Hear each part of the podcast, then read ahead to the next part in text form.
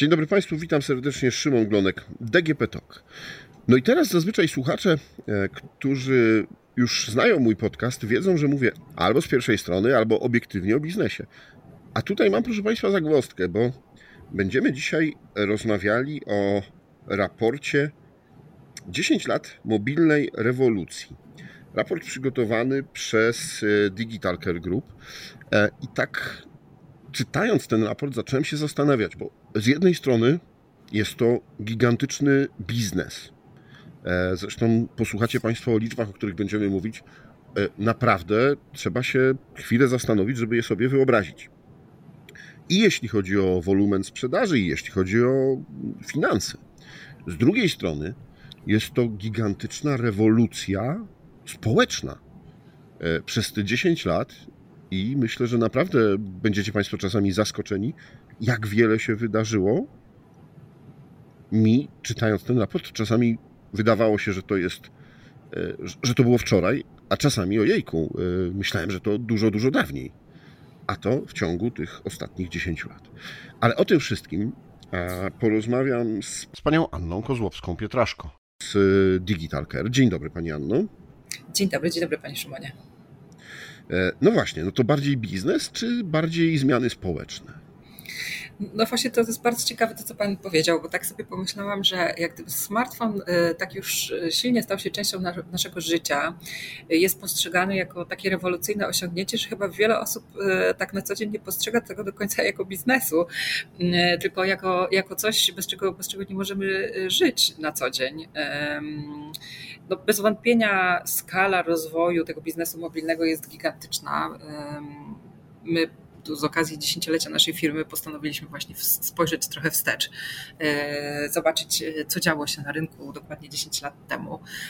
Dzięki danym udostępnionym nam przez Kantar Public mogliśmy sobie prześledzić, jak przez te kolejne dziesięć lat rynek się zmieniał i zmieniało się posiadanie sprzętu elektronicznego, które mieliśmy w domu.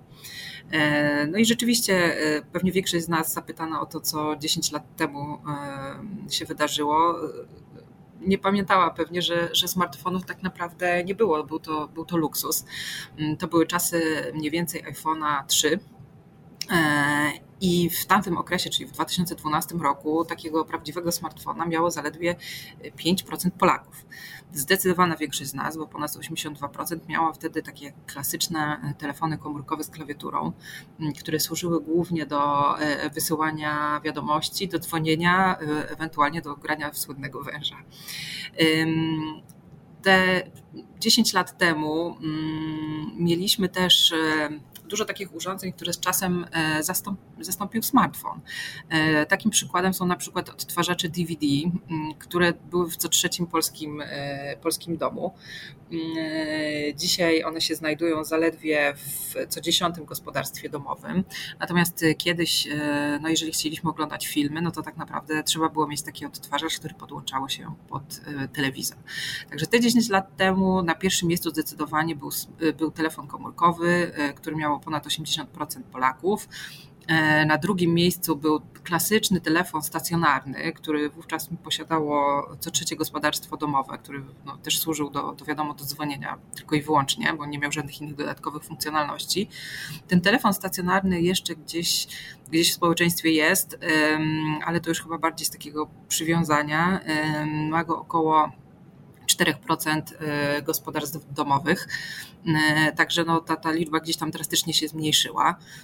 Te dziesięć lat temu kolejne takie urządzenie, które bardzo często było w domach, to był komputer stacjonarny, taki klasyczny komputer z dodatkowym ekranem, który miało trzydzieści procent Polaków. On też... Też wiele z jego funkcjonalności tak naprawdę z czasem przejął smartfon. Dlatego dzisiaj to tak w zasadzie jest analogiczna sytuacja jak z telefonem, telefonem stacjonarnym, że, że ma go zaledwie niecałe pięć procent, niecałe pięć procent Polaków. Także jeżeli chodzi o ten dwa tysiące dwunasty rok, no to tak jak mówię, klasyczny telefon komórkowy, klasyczny telefon stacjonarny i, i komputer stacjonarny, który no, który gdzieś tam wszystkie, wszystkie te urządzenia tak naprawdę jeszcze razem z odtwarzaczem D V D służyły nam do takiego gdzieś codziennego funkcjonowania, korzystania z internetu. Dzisiaj to tak naprawdę większość tych funkcjonalności zastępuje smartfon. Ma go mniej więcej osiemdziesiąt procent polskiego społeczeństwa. Korzystamy z niego na co dzień. Drugie takie urządzenie, z którego często korzystamy, to jest laptop. Ma go czterdzieści procent Polaków. On też troszeczkę przejął te funkcjonalności komputerów stacjonarnych.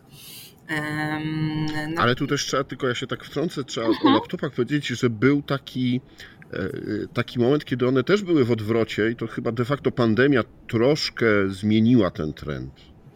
Tak, no, no w sytuacji, kiedy musieliśmy, wiele osób musiało przejść na tryb czy nauki zdalnej, czy pracy zdalnej, no, trzeba było troszeczkę do tego laptopa wrócić. On rzeczywiście był taki moment, że, że sprzedawał się bardzo dobrze w okresie pandemii, natomiast te dane z rynku, które płyną w ostatnich miesiącach, pokazują, że no, ten wzrost tak naprawdę się zatrzymał i nie ma już tylu chętnych na, na laptopy. To co, to, co może jeszcze ważne, to to jest, zsumowaliśmy sobie ogólnie, ile osób korzystało kiedyś z laptopów i komputerów stacjonarnych, ile, jaki odsetek osób robi to teraz. I generalnie ta liczba, liczba komputerów w domu zmniejsza się z roku na rok, no bo tak jak, tak jak tutaj wcześniej zauważyliśmy, zdecydowanie coraz więcej osób już na przykład i odtwarza filmy i też gra na, na smartfonach i one stopniowo po prostu przyjmują przyjmują funkcje innych urządzeń, no i ta mobilna rewolucja, można powiedzieć, że cały czas postępuje. Tutaj ważnym czynnikiem rozwoju i smartfonów, i tej mobilnej rewolucji jest rozwój internetu i też to, jak z niego korzystamy, bo przyznam szczerze, że też byłem mocno zdziwiony, patrząc na to, że dziesięć lat temu czterdzieści prawie jeden, bo czterdzieści przecinek dziewięć procent Polaków nie korzystało w ogóle, proszę Państwa, w ogóle z internetu. No te, też pewnie, gdybyśmy zapytali yy, przechodniów na ulicy, yy, większość z nich yy, powiedziałaby, że jak to dziesięć lat temu niemożliwe, że, że, że praktycznie połowa społeczeństwa nie korzystała z internetu, no ale tak było, tak? I komputer, jakby komputer stacjonarny był jednak swojego rodzaju luksusem, nie, nie, nie wszyscy mogli sobie na niego pozwolić, a tak naprawdę głównie on, no i te, te pierwsze laptopy, które już się wtedy pojawiały, pozwalały na taki codzienny dostęp do internetu. Rzeczywiście w tym dwa tysiące dwudziestym roku czterdzieści procent społeczeństwa nie miało, w ogóle nie korzystało z internetu.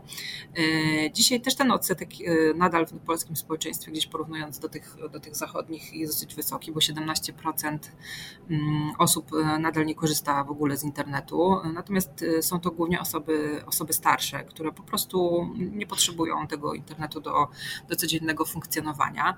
No też zdecydowanie zwiększyła się przez te dziesięć lat liczba osób, które z tego internetu korzystają codziennie, bo ona się praktycznie podwoiła. W dwa tysiące dwunastym W dwa tysiące dwunastym roku około trzydzieści pięć procent Polaków już codziennie zaglądało do internetu. W dwa tysiące dwudziestym roku jest to praktycznie siedemdziesiąt procent osób. No i wiadomo, że im młodsza osoba, tym, tym odsetek tych często zaglądających do internetu jest wyższy. My też jakiś czas temu prowadziliśmy badanie na rodzicach, pytając o to, jakie dzieci korzystają właśnie z urządzeń mobilnych i z internetu. To, to, to tak naprawdę liczba dzieci, które korzystają z internetu pięć godzin dłużej, no to jest naprawdę zastraszająco wysoka, no bo pięć godzin to już jest naprawdę bardzo dużo.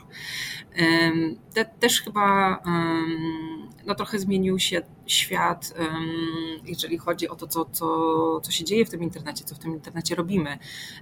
W dwa tysiące dwunastym roku taką najpopularniejszą aplikacją był YouTube, która była, to była aplikacja, która była regularnie pobierana na telefon.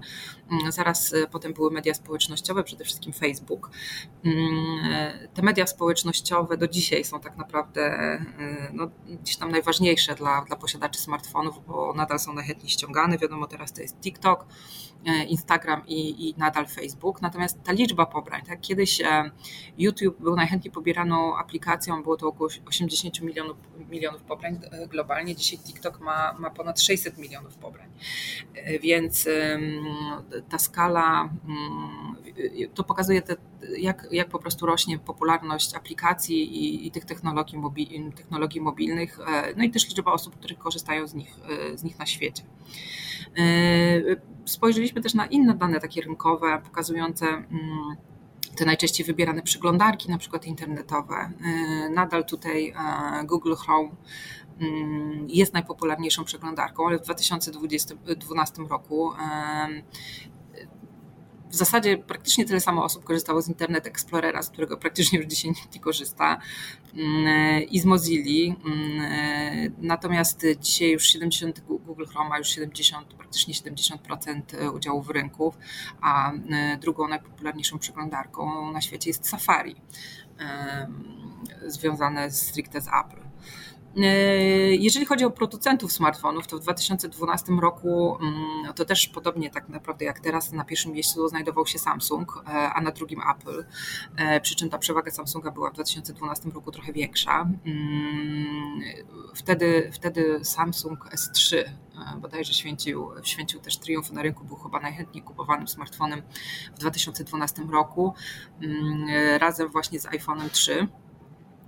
Natomiast dalej znajdowały się marki, to było Huawei, L G, Lenovo, no, które teraz tak naprawdę straciły rynek na rzecz marek chińskich, takim jak Xiaomi, Oppo i, i Vivo, które są trzema, to, to jest trzech kolejnych najpopularniejszych czy najczęściej kupowanych producentów smartfonów. No to gigantyczne zmiany rzeczywiście, jeśli chodzi o, o ten rynek. Mnie też zastanowiło jedno, bo w ciągu dziesięciu lat, jeśli chodzi o taką rewolucję już nie tylko sprzętową, to bardzo ważna była rewolucja w tym, jak używamy, po co używamy telefonów. Oczywiście to, o czym pani powiedziała, czyli rozrywka jest na pierwszym miejscu, ale zobaczcie państwo, jak ogromne zaszły zmiany, jeśli chodzi o płatności mobilne. dziesięć lat temu praktycznie nieistniejące. Czy dzisiaj ktoś sobie, używając smartfona, nie wyobraża, że nie korzysta albo z karty, która jest do niego podpięta, albo z blika, albo z przelewów właśnie natychmiastowych w smartfonie?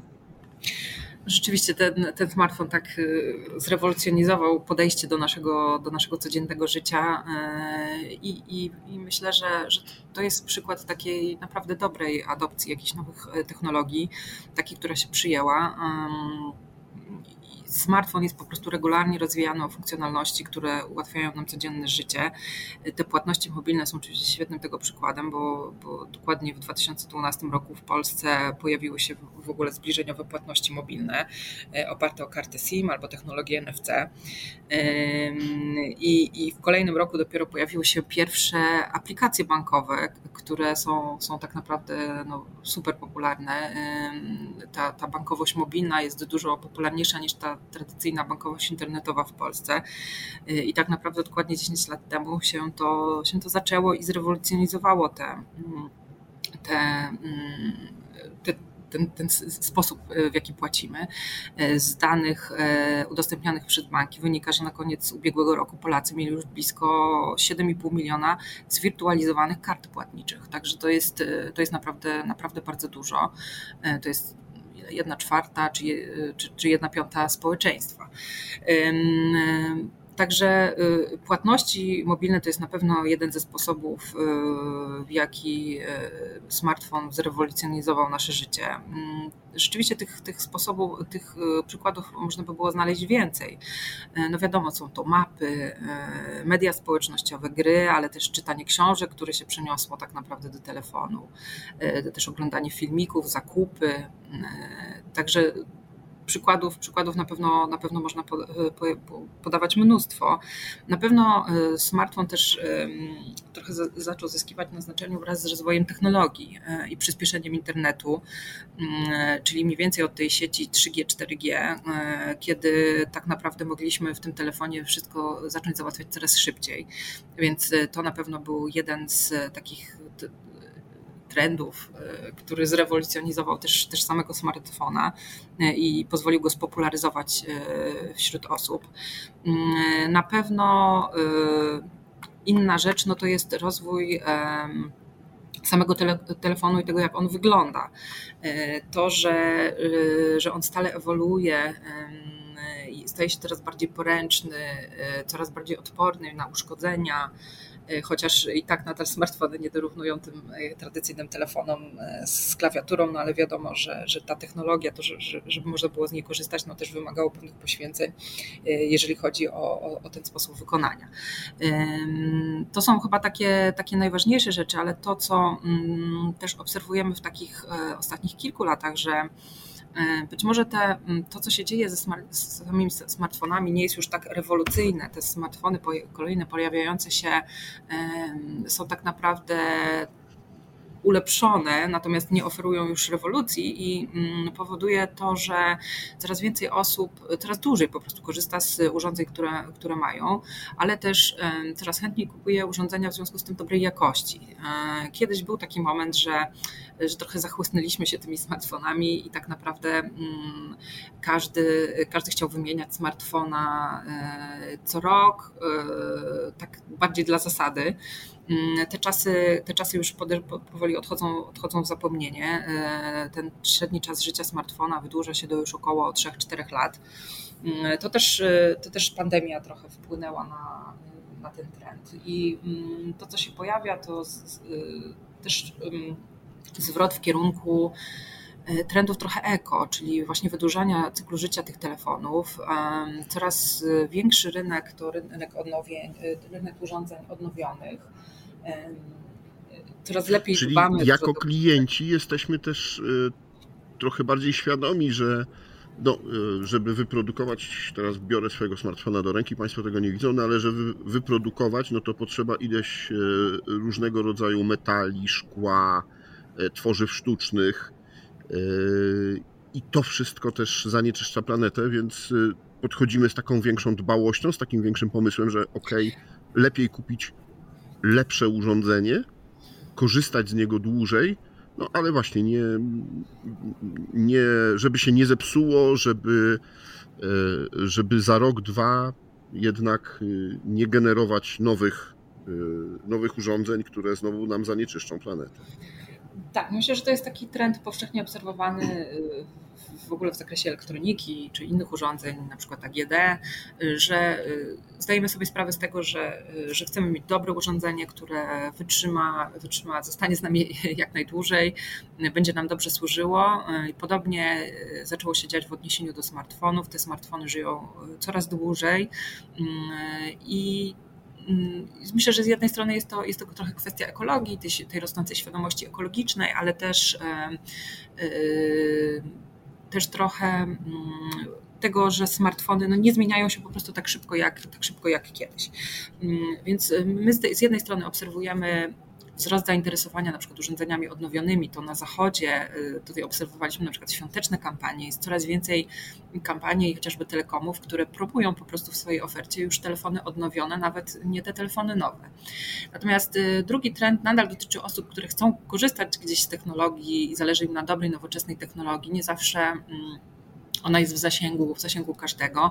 No i taki trend, który też silnie jest obserwowany na zachodzie i powoli wkracza już na nasze rynki, no to jest po prostu wynajmowanie tej najnowszej technologii zamiast kupowania jej.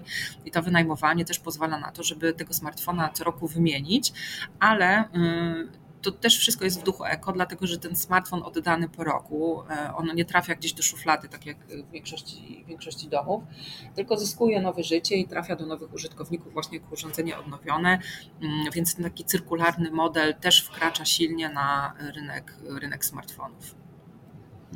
Jeśli chodzi o dziś, to są takie, można powiedzieć, trendy, które już znamy i ważne w tym świecie mobilnym jest cyberbezpieczeństwo. Mówiło się, że internet rzeczy już będzie funkcjonował w dwa tysiące dwudziestym drugim dwudziestym trzecim roku. On trochę chyba jest niestety spowolniony przez właśnie hardware, czyli przez to, że no jednak jest problem z dostępnością do półprzewodników. Ale na pewno tym, co już jest powszechnie dostępne i wszyscy użytkownicy telefonów się z tym spotykają, to jest sztuczna inteligencja i voiceboty, jakieś chatboty, czyli taka bezpośrednia i pierwsza linia obsługi klienta.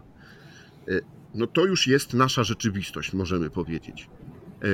Ale wy też w raporcie pokusiliście się o takie wskazówki, jak będzie się to rozwijało w kolejnych dziesięciu latach. No, oczywiście wiadomo, że jest to trochę oparte na tym, co już wiemy i w którą stronę się dzisiaj to rozwija, trochę oparte na tym, co mówią naukowcy, no ale to zawsze jest ciekawe.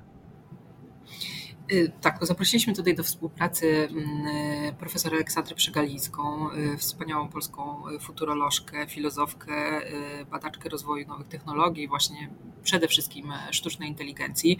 I trochę pokusiliśmy się o to, jak, ten, jak te smartfony, bo to już nawet nie chodzi o rynek, ale jak samo, samo urządzenie, sama technologia, z której korzystamy, może się za te dziesięć lat rozwinąć.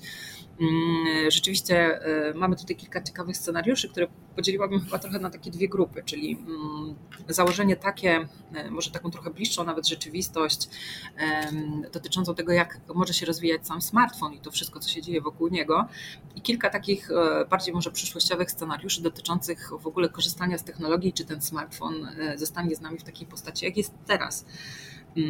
Więc jeżeli chodzi o te takie trendy czy predykcje dotyczące samego rozwoju smartfona, one gdzieś bazują na tym, co się dzieje na rynku. No i wiadomo, że Jedną, jedną z takich predykcji są elastyczne wyświetlacze, których pojawia się na rynku coraz więcej. Mamy już składane, są opatentowane, rozwijane wyświetlacze. Te wyświetlacze też są robione z coraz, z coraz to nowych Z, z coraz to nowych materiałów, które też umożliwiają właśnie dodawanie nowych funkcjonalności. Pojawiają się też takie scenariusze, że ten smartfon w przyszłości to tak naprawdę będzie tylko wyświetlacz, który albo będzie nam wyświetlał dane w tradycyjny sposób, albo nawet będzie swojego rodzaju wyświetlaczem holograficznym, z którym który będziemy sobie gdzieś tam rzucać w dowolnym, w dowolnym miejsce i razem z wykorzystaniem sztucznej inteligencji na przykład rozmawiać sobie z nim. Więc ten wyświetlacz to jest jak gdyby ta, ta, ta jedna rzecz. No, drugi to jest też ten rozwój technologii czy samej sieci pięć G i pojawiające się już, pojawiająca się już technologia sześć G. Ona też pozwoli nam coraz lepiej korzystać z różnych funkcjonalności smartfonów, tych nowych, które są planowane, związanych chociażby właśnie z wirtualną rzeczywistością, bo do tego jednak ten internet i ta łączność mobilna szóstej generacji jest tak naprawdę niezbędna. Jest biometria, która też bardzo silnie cały czas wpływa na rozwój rynku, bo też w pandemii tak naprawdę pojawiło się bardzo dużo, dużo rozwiązań związanych trochę z telemedycyną, czyli z tym, żeby ten smartfon również dbał o nasze zdrowie. Są już smartwatche i smartbandy, które oferują podstawowe funkcjonalności umożliwiające chociażby tam zmierzenie tętna, poziomu tlenu w krwi. Natomiast biometria będzie nam pozwalała coraz efektywniej po prostu korzystać z tej technologii mobilnej na co dzień. Jest sztuczna inteligencja w postaci voicebotów, chatbotów, Siri, Alexy, która no, też kompletnie zmienia podejście do, do smartfonów i sposób, w jaki z nich korzystamy. Tutaj nawet rozmawialiśmy ostatnio o tym, że, że młodzi ludzie już coraz rzadziej korzystają w ogóle z klawiatury i jeżeli chcą coś wyszukać czy coś napisać, to po prostu dyktują to albo pytają. My natomiast jeszcze jesteśmy przyzwyczajeni do klawiatury, no ale tak naprawdę już, już w najbliższej przyszłości może być tak, że, że większość osób będzie z telefonem rozmawiała niż, niż na nim pisała.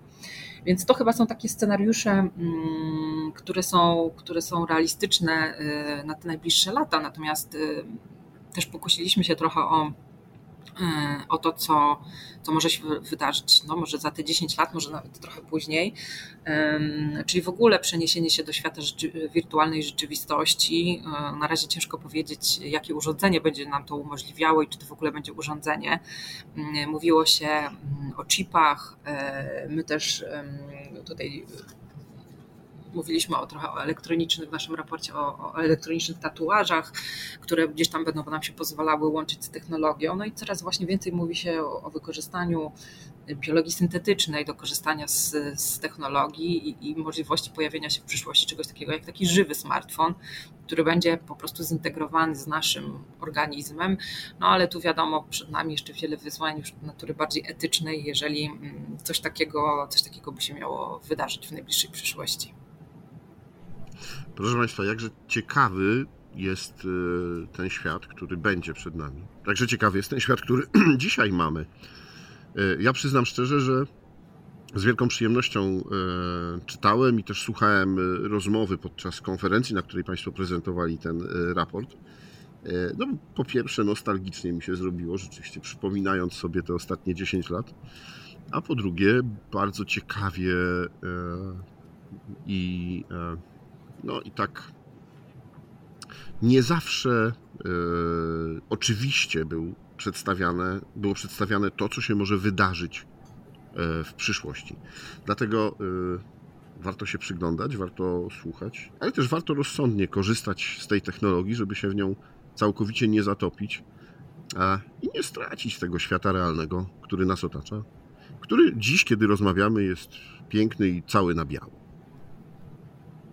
No my też na pewno trzymamy kciuki za to, żeby, żeby ta technologia raczej nas wspierała, a, a całkowicie gdzieś tam nie pochłonęła. Także mam nadzieję, że być może za dziesięć lat usłyszymy się ponownie i, i będziemy mogli zweryfikować to, to, co się wydarzyło, to, co przewidywaliśmy i, i gdzie, gdzie będziemy w tym dwa tysiące trzydziestym drugim roku. No dokładnie, proszę Państwa, dziesięć lat temu o podcastach nikt nie słyszał. A teraz ja bardzo dziękuję za rozmowę w tym podcaście pani Annie Kozłowskiej-Pietraszko z Digital Care. A to był D G P Talk z pierwszej strony i rozmawiał Szymon Glonek. Dziękuję bardzo, do usłyszenia. Dziękuję, do usłyszenia.